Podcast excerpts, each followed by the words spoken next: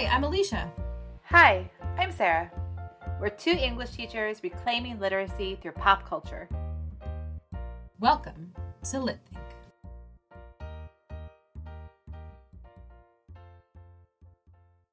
Just a quick programming note after editing. Um, we had some mic issues and we worked our way through them, but you will notice a little bit of an echo and feedback. So just bear with us and hopefully you still enjoy our discussion of Oppenheimer. Well, welcome back, everyone. We are looking today at Oppenheimer because Alicia's being a good sport to do to do this one. All right, so way back this summer when it became Barbenheimer, and it was like the big thing, and every and so many people were doing both in the same night. My husband and I did both in the same night. We went to Oppenheimer first because I've been excited about Oppenheimer for over a year, and then we went to see Barbie after. It was a nice palate cleanser to see Barbie after watching Oppenheimer. Um, but it is, and now that it's award season, and this one has been up for so many awards for a lot of good reasons.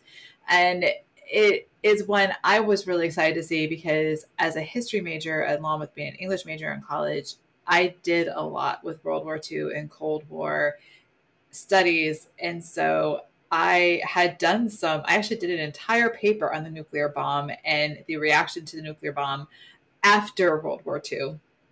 And I had to do a lot of research and looked, and I looked at some really awful photos in Life magazines from the 1940s and early 50s. And so, Alicia, thank you for being a good sport because I know Oppenheimer was not your cup of tea. Um, and let's, let's clarify the the window I had to watch Oppenheimer was in my world of in between feeding sessions of an infant. So I am sleep deprived. I'm back to work already. The last thing I wanted to watch was this very bleak commentary on just how all humans are basically effed and we're terrible and there's no hope in the universe. and yet I was sitting here. I mean, I, I made it. I think I did not pull out my phone and just start being like, I can't. And so therefore, I, I was live texting a friend. I think in the last hour, I found those like, I can't, I can't. This is a lot. I did start falling asleep then in the last half hour, and my partner finally said, "Just go to bed." So then I came back to it during one of the middle of the night feedings, and it's just it's like, oh my gosh, this is worse. It's just so dark. Uh, but let's clarify a few things. One, both Barbie and Oppenheimer, good golly, the star-studded cast. I kept being like, oh my gosh, there's so and so. Oh my gosh, there's so and so. And I know, Sarah, you said that it'd be harder to recognize Robert Downey Jr., but I was laughing because, I mean, I, as soon as he walked on the screen, I said, well, I mean, sure, you're not being Iron Man, but it, it's still, it's the ego, it's this, the stage presence of Robert Downey Jr. as soon as I saw him. But let's also note, I know you are the history, the person with the history degree in the room. But I always joke I have an adjacent history degree in the fact that my father was a history teacher for most of my life. And so, I mean, the way that my dad first, my dad and I first really super bonded is when I started failing history class. And so he, he would teach me everything I needed to know about history right before the test. And let's also be honest, I, I, would argue he made me into an English teacher in those sessions because he taught me history through stories. And arguably, that is the sign of a good history teacher. That is how a good history teacher 100%. teaches history. I mean, Absolutely. he would sit there, he's talking about the founding fathers, and he's getting me all invested in the feud of John Adams and Thomas Jefferson, you know, one of those side bits that isn't included in the Hamilton musical, and yet it still happens. But uh, it's the reason why I think, yes, history comes to life when we put people in the midst of the facts. And that's actually exactly what we want to talk about today as we address historical fiction as a genre and process how Oppenheimer presents itself in the historical fiction umbrella. So, with that in mind, I would actually say let's start with just kind of defining what historical fiction is, and I think it's exactly what I just said. History and the study of history itself is the indisputable facts and data. And yet, I mean, there's a whole bunch of, we could constantly pull apart. There's so many fascinating psychological studies of, to this day, there are people who believe that have mass believe that something happened, and yet there's no evidence that it actually happened. So, mob mentality is a real thing.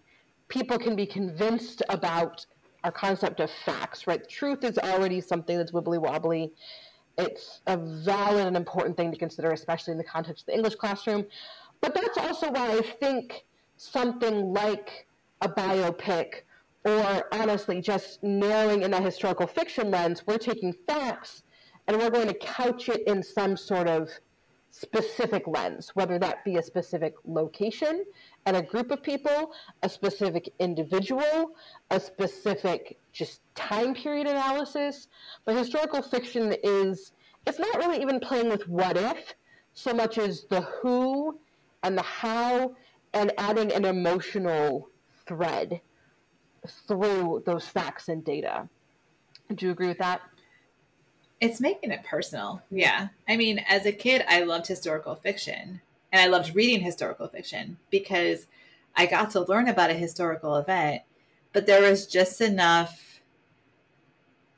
fictionalized stuff thrown in there, mm. whether it was characters that were kids that were thrown in there and doing them. I mean, our kids also went through that phase. Our son went through a huge um, phase with the Magic Treehouse series, right? Like there's these series that like to grasp on to this idea of what it is, what those historical events are, and give you just enough to also make it like, hey, this is something that happened to real people.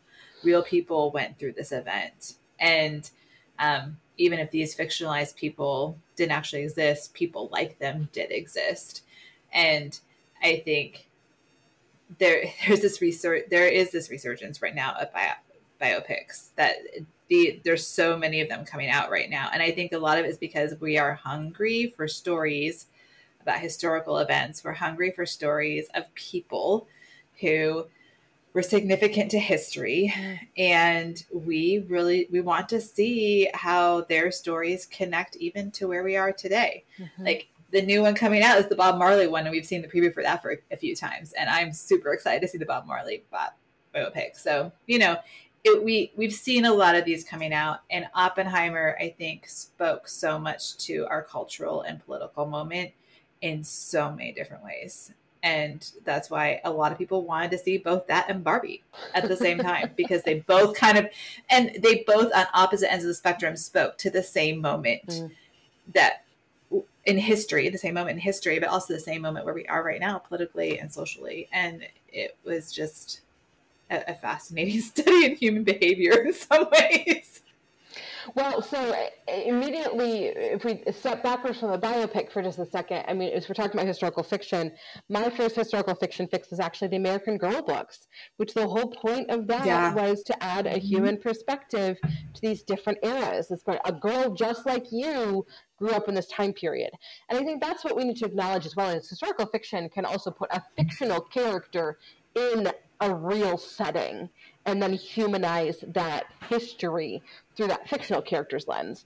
But a biopic yeah. is going to take a real life person, and maybe that's a little bit of the what if is what if we look through that person's eyes at these historical events? And I would add even some of my favorite biopics that have come out in the past few years, I think of Rocketman and Bohemian Rhapsody, both which also played with how an artist's music played into their own story and the development of their identity and expression.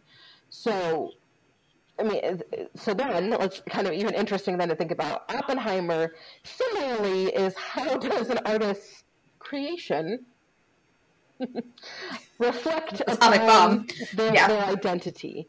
Uh, but that's I, I want to point out. I think one of the things that I thought was most interesting about Oppenheimer, and then I want to come back to you being our Oppenheimer expert on this ex- episode, Sarah. But one of the things that I found so fascinating about Oppenheimer himself, or Oppie, as they called him in the whole film, was one, he's not a mathematician, right? He 100%, he learned very early on in his career math and actually specific application, lab based application, he's crap at. He's really good at empowering and connecting to other people that can take his ideas and run with them. Just like Einstein. I mean, that's what he and Einstein bond over at one point, actually, is Einstein's like, you know, I'm crap at the math. I'm not going to run these numbers for you. Whoever said it, they're probably right. But the other thing, just fascinating reflection. There's a lot of, I think, foreshadowing, and then I think Oppenheimer, if we're talking about him reflecting back on himself, we hear him quoting the story of Gilgamesh and connecting to the god of death very early on in the film.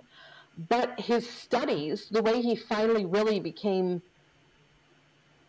famous enough in the field of physics to be observed by and connected to the army for the Manhattan Project was because he was studying black holes, which are this when a star dies, what is left over?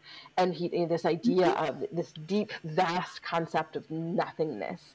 And we even then, for him, you know, the bomb was created and they had predicted this amount of deaths, but one of the things that none of them had predicted was the ripple effects. I mean, to this day, that Japan is experiencing the impacts of those. New Mexico, where they blew up. Yeah, I would say bomb. New Mexico. Yeah, just is still to this day dealing with land that is uninhabitable and mm-hmm. that is hurting people and it and it was native like indigenous people's land we also need to point yeah. that out right yeah, and he actually was really concerned about that at, after the fact, right? Like he wanted the land to go back to them, mm-hmm. and the government was like, "Well, we can't do that. We're not doing that," even though he wanted the land to go back to the people it belonged to initially. Mm-hmm. And I, there's just so many layers to this when we look at what happened at the time and then the impact after the fact.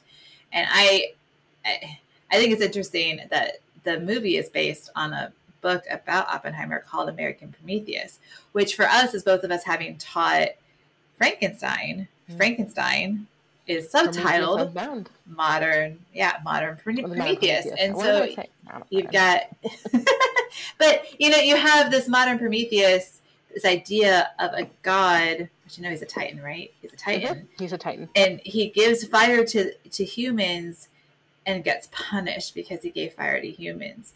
And it's interesting because you have the same thing happening with Oppenheimer. He gave fire to humans, and what were they going to do with it? And I would say humans have not done great things with that either.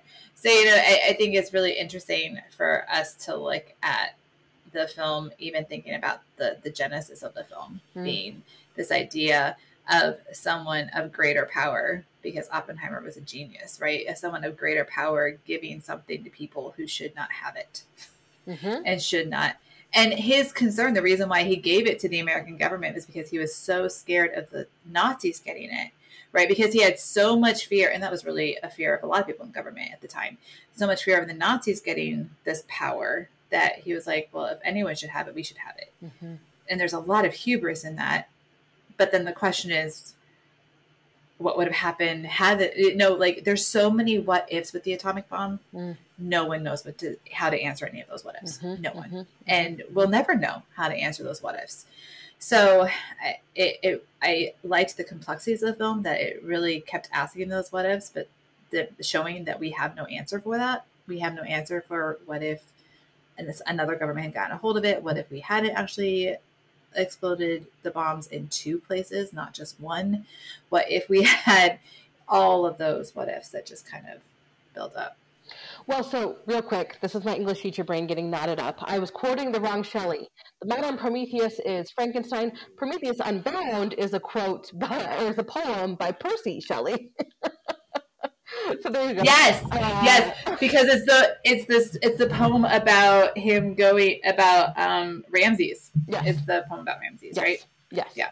So anyway, sorry about that. But then uh, connecting back to yes, I mean, it, one of the things we're calling talking about the this being a biopic, I want to break down a bit more kind of the elements of what makes the biopic and thinking again specifically about that lens in just a second.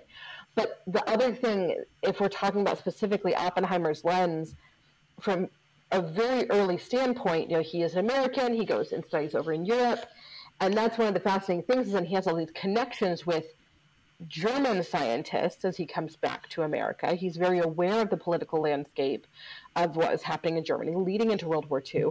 And by the way, he's Jewish. So, mm-hmm. and, and, in fact, many of the scientists who are on the Manhattan Project are Jewish.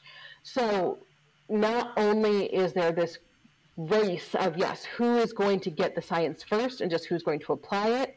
So he, he almost thinks he's doing the civil service by, well, if I just give it to Americans, I know they at least aren't killing Jewish individuals.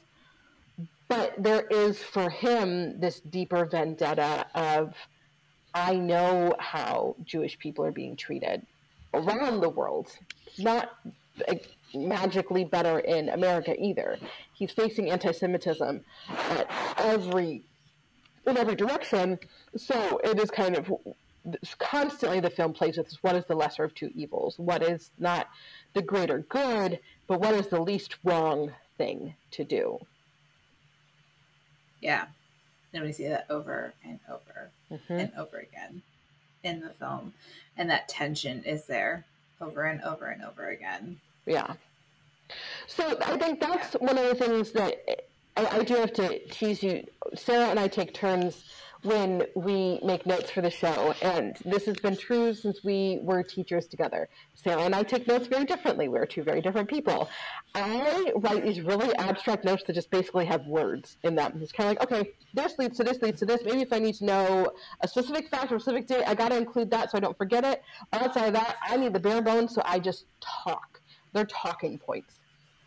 Sarah, in an amazing way, she writes herself a script that she doesn't stick to at all. Then that's the thing that makes me laugh the most. She, she just said before we were recording, "Well, I have to write it all out." I said, "Yeah, but Sarah, when we actually then look at it together, you reference, but you do not read." I think it's fantastic. But all that to say, in Sarah's notes for this episode, she brought up some really fascinating ideas. As we think about a biopic, there's kind of four different directions that a biopic can take. So, you know, I brought up my my examples of Rocketman and Bohemian Rhapsody. Even those two films, as they look at um, music musical artist, a queer musical artist as well, and how his music fit into his life story, they do it in two very different ways. One actually uses the original voice of Freddie Mercury spliced over the actor, and then the actor is just playing the speaking roles, versus the other one casts a still living musician and they have someone singing his music for him. So, I mean, there's already kind of just examples of all the different ways we can do some different things with a biopic. But um, there's kind of these four examples. We have based on a true story, which this one's going to be okay. It's actual true events, and the facts aren't really different at all. We're going to stay as close to the the outline of the data as possible. Then there's inspired by a true story. So this is going to involve a real person and real things that happen in history, but we're going to take a few more creative liberties for the sake of developing that story arc that we're used to. Our rising and falling action, our conflict, and our climax are all going to look different because while our lives do follow this cycle, they don't follow it as neatly as can be presented in a two hour film. There's based on true events. So this is going to take a historical event and create a story out of it using fictional characters. So this is my example of the American Girl stories is they have true events that happened, but that character that's at the center of the story is not a real person that exists in history. And then, inspired by true events, this is going to take a true event and then tell a cinematic story with nearly all fictional characters and fictional macro events. So uh, Sarah's example here was Top Gun. Are there actual pilots like this in the real world? Yes. Do they face conflicts like they do in the Top Gun films? Yes. But do those people actually exist at that actual base? No. So, with all of that, those kind of four possible examples, Sarah, where would you fit Oppenheimer on that spectrum? Oppenheimer is definitely based on a true story, um, because, as I said, it is based on American Prometheus, which is the biography, which is an biography a, a biography about Oppenheimer, but it does.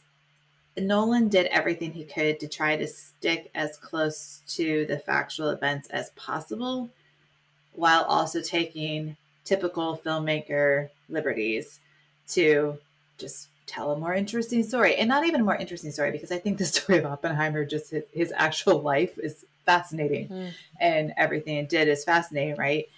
But it's just sometimes when you're trying to fit an entire person's experience here even if you're just dealing with leading up to the atomic bomb there's just so much to include. You sometimes have to condense characters you have to condense timelines you can't have everything happen in exactly that timeline of events. And, you know, you want to have your clear foils. And so, you know, he wanted to have Lewis Strauss as a clear foil. So the way he was going to tell the story, he was going to make sure that we got that big moment where he's in his hearing to get confirmed as Commerce Secretary and it doesn't happen. And apparently, and I so I did look up like what was real, what was not real, and there were several scientists who spoke out against Strauss. But it mm. wasn't just scientists; there were people in government who didn't like Strauss. He was mm. not a very likable guy, hmm. and I think Robert Downey Jr. did a phenomenal job of playing a not very likable guy. Mm-hmm. But this is also happening at a time the 1940s and 1950s were so fascinating in so many ways because this is also mm. happening at the time of the Red Scare, and we're dealing with communism and and the spread of communism and the Cold War. So all of these things post atomic bomb mm. were so complex that it, it he Nolan just does this brilliant job, I think, of weaving those two storylines together and showing how one really fed the other, and then it just was like a beast that just kept eating itself, and it mm. just kept getting bigger and mm. bigger and bigger, and um, so it's definitely a film that's based on a true story. You could sit there with your cell phone, like I typically do when I'm watching any movie like this, and start looking, googling things and looking things up. My daughter and I were doing that a few weeks ago when we decided to watch um, Walk the Line with her. So then she and I were both looking up things about Johnny Cash to make sure we were getting the right, the seeing what was real and what was not. Mm-hmm. Um, it, that, but that's that's where it fits and I think in all four types, I think that the fascinating thing with historical fiction and the fascinating thing with historical with fictionalized history. Mm. So you've taken history and you you fictionalize points, right? Is that the best ones are still seeking to tell the truth. Mm. You may change the facts because the facts don't quite work right. Like I remember this fascinating interview listening to Lin Manuel Miranda talk about um, Hamilton because he based Hamilton on a very intensive biography of Alexander Hamilton, right? Mm-hmm. Like it's it's like an 800 page biography. But my husband read it. I have not finished it because I could not finish it. It's so dense. Yeah, and Miranda read it for fun on a family vacation. Yeah, he, he was on vacation. Just gonna read this biography of Alexander Hamilton, wow. which is just insane to me. Shows just how brilliant the guy is. Not the way I choose to take my history, but anyway. yeah, no. Um, but it was fascinating when I heard this interview was talking about um, the the fact that Eliza, it wasn't Eliza, it was Angela. So Angelica. So when she went off to Europe, she was already married, mm-hmm. right? And she had been married for a while in, in real life when she went off to Europe. And he had forgotten. Like he had he had written one of his songs and he had forgotten that this was actually like so he just was telling the story. He was having fun telling his story and, and fictionalizing some things along the way. And then after he was done writing the song he remembered oh yeah that's not what really happened. But then he decided just to leave it in there because it worked and he liked the song. So he was just going to keep that little tidbit that he changed in there. And um I, I think that that often happens with writers too. Like they want to tell as truthful a story as possible. They want the the truths about us, our human condition, and the truths about the human situation, and and all of those things to still play out. But they have to make changes to be able to tell the story in the timeline that they have to tell the story. It's why any book that gets changed into a, a television series or a film has to have changes because mm. you you have to get to the heart of the story And sometimes that means making cuts or making changes because you need to update parts of it. Like there are things that just need to be updated for a modern audience. There's nothing wrong with that either. That was, so. I'll tell you, you in one of my most recent experiences in writing, I've been working as a ghostwriter of a person's memoir and constantly talking to this person they would say, "Oh, but I, I want to talk about you know, these five friends during this time period." And I said, "For the sake of story, we might need to water them down to one."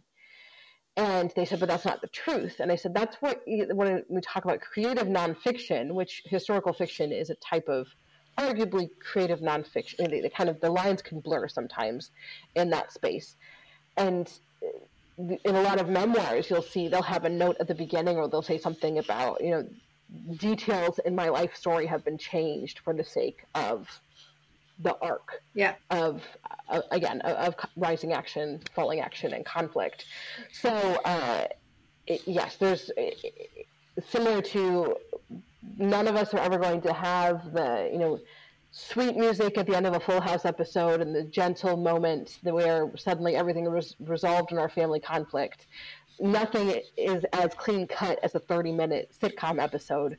Similarly, historical fiction is going to have to add some very clear bookends to a story that realistically doesn't have those bookends. And that's what I think is so interesting.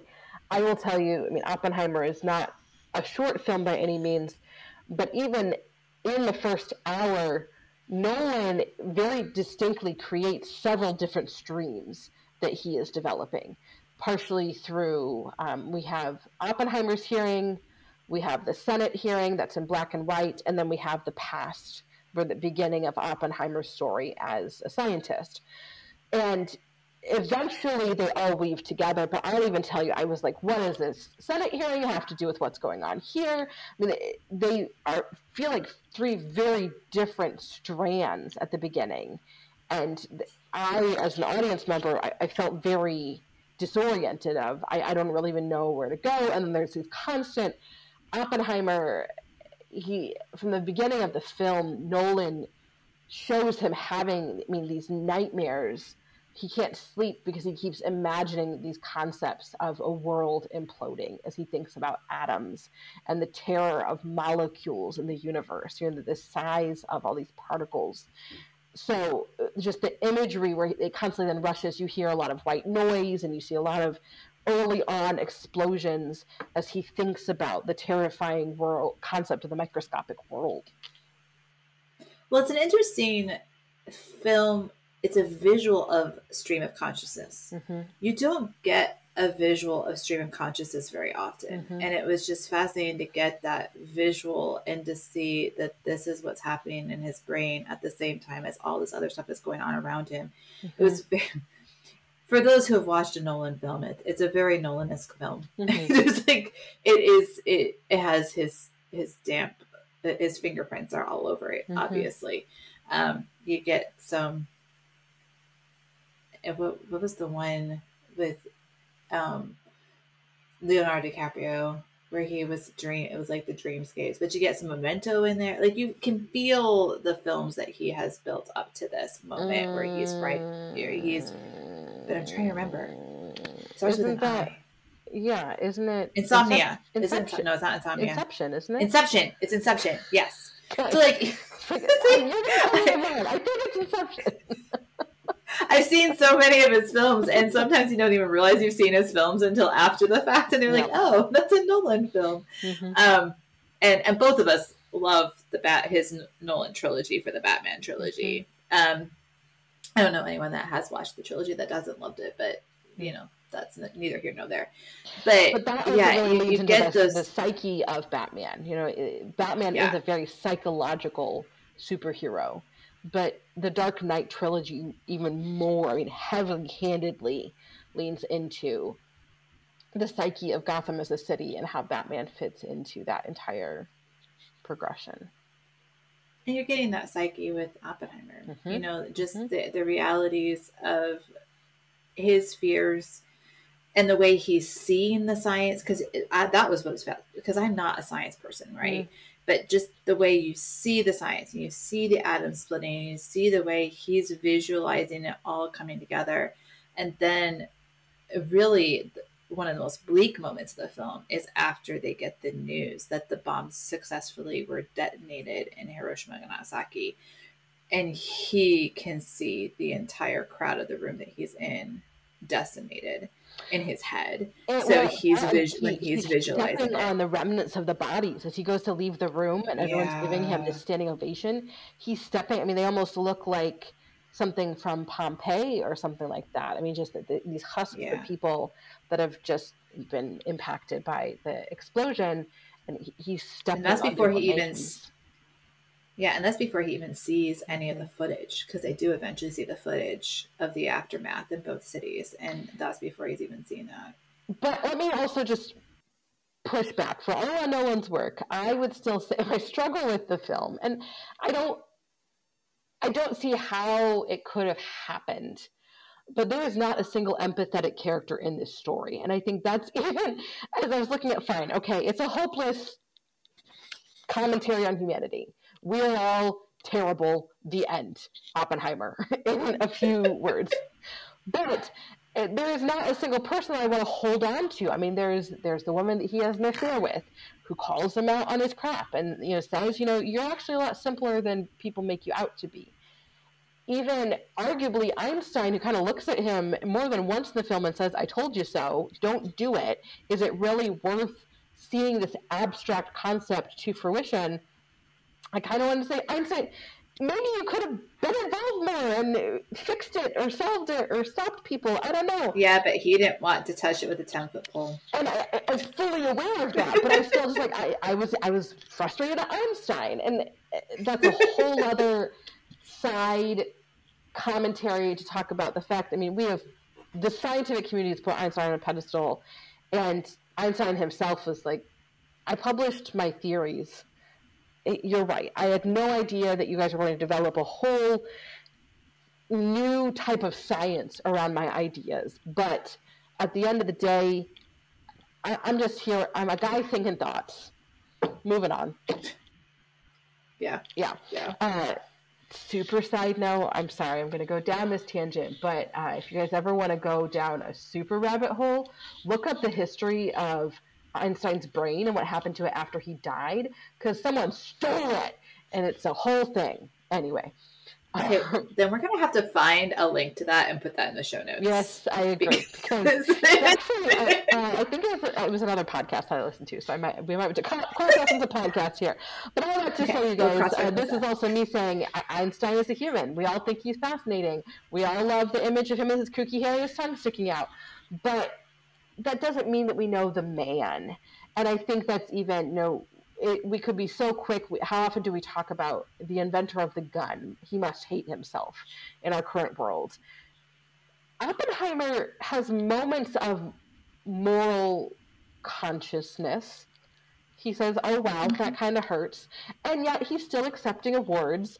He tries to use his platform to defer the science that is going in this direction but he never once comes out and you know overtly protests and says stop this is bad. And again he still accepts how many awards of lifetime achievement by the time he's done.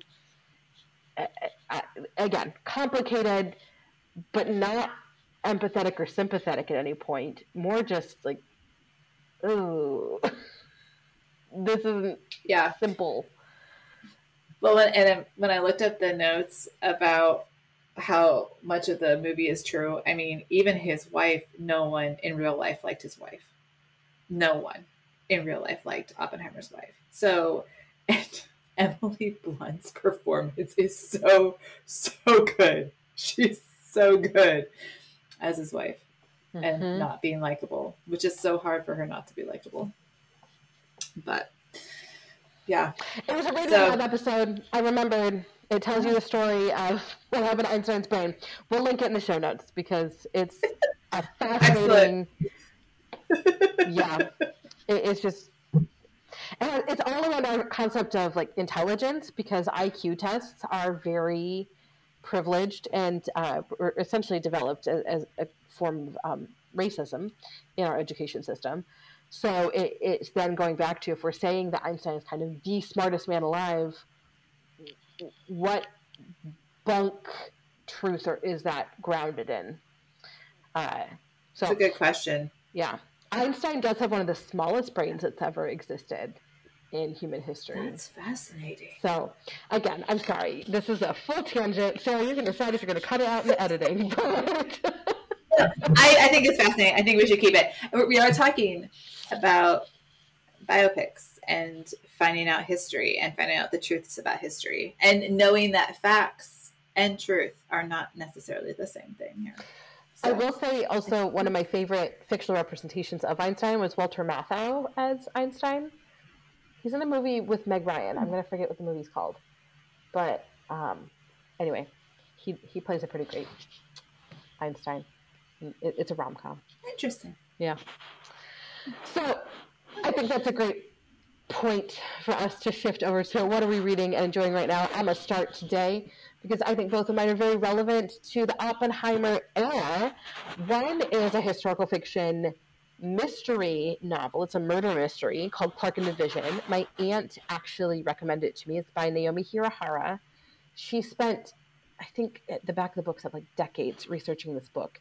It's the premise is it's about um, a Japanese family who was sent to an internment camp and then ends up after the internment camp, they're not allowed to stay on the West Coast anymore. They're forced to relocate to Chicago, actually. So Clark and Division are two major streets in Chicago.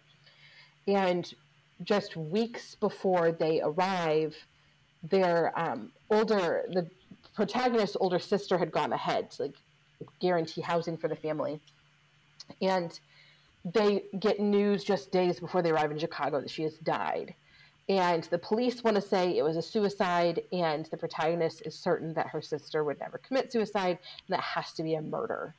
And so the whole novel is playing with one, the concept of what it is to be a Japanese American in this American time period, but then also let's add going to the Midwest when I mean, diversity was not yet really a thing. Mm-hmm. Um, especially non-white diversity or non-European diversity. So uh, it, it, pulls apart a lot of that while also following the line, excuse me, of a murder mystery. So uh, quick read, very enjoyable, highly recommend. And then I know we all know about the Red Scare. We're very aware of the Red Scare and the McCarthy era, but one of the biggest parts of the Red Scare, or adjacent to the Red Scare that we don't talk about, is the Lavender Scare, which was a huge part of the McCarthy era, even though McCarthy himself, a lot of research has come out that he was involved with in several queer relationships beyond his marriage. And one of his right hand men ended up dying of AIDS because he also was queer. McCarthy was involved in, I mean, it, again, witch trials, putting people on the stand and forcing them out of government jobs uh, because he outed them for in some way being queer. So ultimately covering his own butt by pointing out at lots of other people beyond himself. But with that in mind, there is a great Showtime miniseries that just came out called Fellow Travelers that talks about two government workers and the, the layers of what they have to go through to try and have a relationship in this era, facing, putting constantly in the midst of their love, putting their professional lives on the line and what that looks like. So, highly recommend. Very well done. Another star studded cast. You'll recognize a lot of the people on the screen. So, that's what I'm enjoying right now. What about you, Sarah?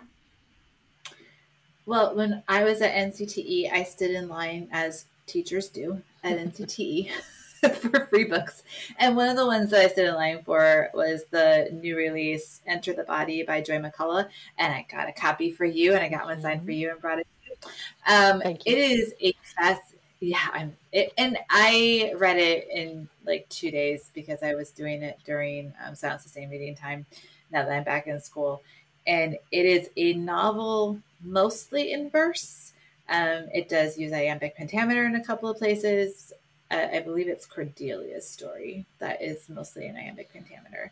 Um, in fact, the the other characters really pick up on it, but it's from primarily this perspective of Juliet, Ophelia, Cordelia, and then because I haven't spent any time studying Titus Andronicus just because it's such a problematic play. Um, but the um, the daughter in that one that gets raped and her hands get cut off and, and everything. I don't remember her name. Um, it was just fascinating. It was. I, I like thinking about Shakespeare's women in so many ways because I think that Shakespeare's women have gotten. I don't think he didn't give them the credit they deserved. I think people throughout the last 400 years have not given his women the credit that they deserved. Because I, I, really still argue in a lot of ways, many of his works were more feminist than people wanted to give him credit for, at least for the 16th and 17th century.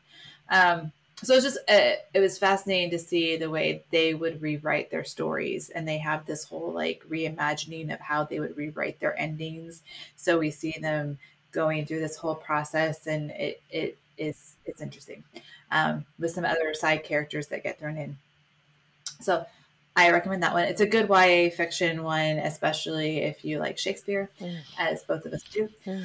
um, and then my husband and i went to see the iron claw which is another story, it's another movie based on a true story, but it's about a wrestling family from the 1980s. And mm. I don't follow WWE as it is now. WWE it went from WWF to WWE. I don't follow professional wrestling at all.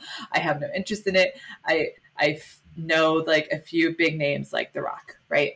Um, John Cena. Like I know them.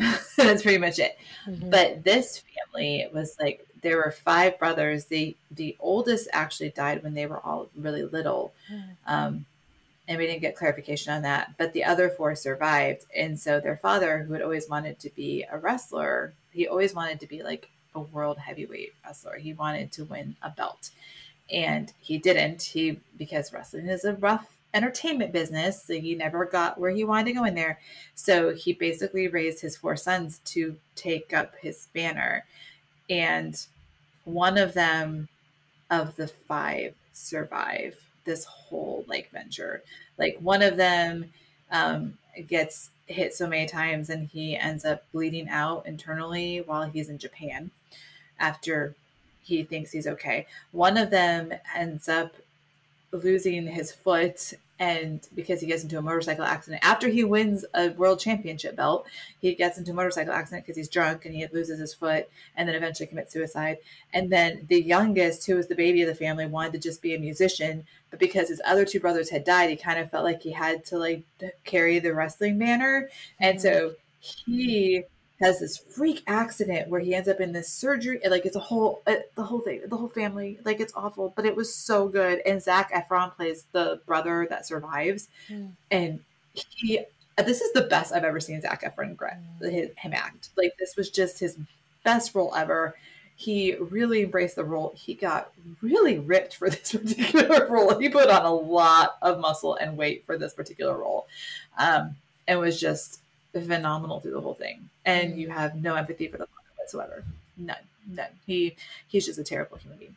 Um, talking about characters with whom you don't empathize, but the brothers, you really like. Uh, they were just so close, and then he, the father, puts this wedge between all of them because he wants them to fulfill his dreams, and because they were so close, and then he puts this wedge between all of them. That is another tragedy. It's a tragic story, but it was very well told. Mm. Very well told. Mm. So, anyway, I highly recommend it. And it, it was appropriate since we were talking about biopics. well, that's why I picked my two, is because they were both historical to the era that we were addressing. So, hey, with right. all of that in mind, you know, we never turn off our Lit Think brains. There's so many places you can engage with those Lit Think brains that aren't just the podcast. So don't forget about Facebook and Instagram at Lit Think Podcast and our Substack newsletter where we share blogs and all sorts of resources like the random Einstein podcast that I just added to our show notes because I want to make sure you guys can access it. And we are going to be doing a flashback Friday for a few weeks to go back to old episodes, like from the very, very beginning. So if you are subscribing to our newsletter, you will get those in your email box so that you can get a, a little bit of a backlog from the stuff and hear how far we have come as podcasters. Because it is not the same as it was almost three years ago. So, So, so you can hear how far we've come. Mhm. Yeah. So please sign up for our newsletter. And this has been Sarah and Alicia signing off. Keep on lit thinking, people.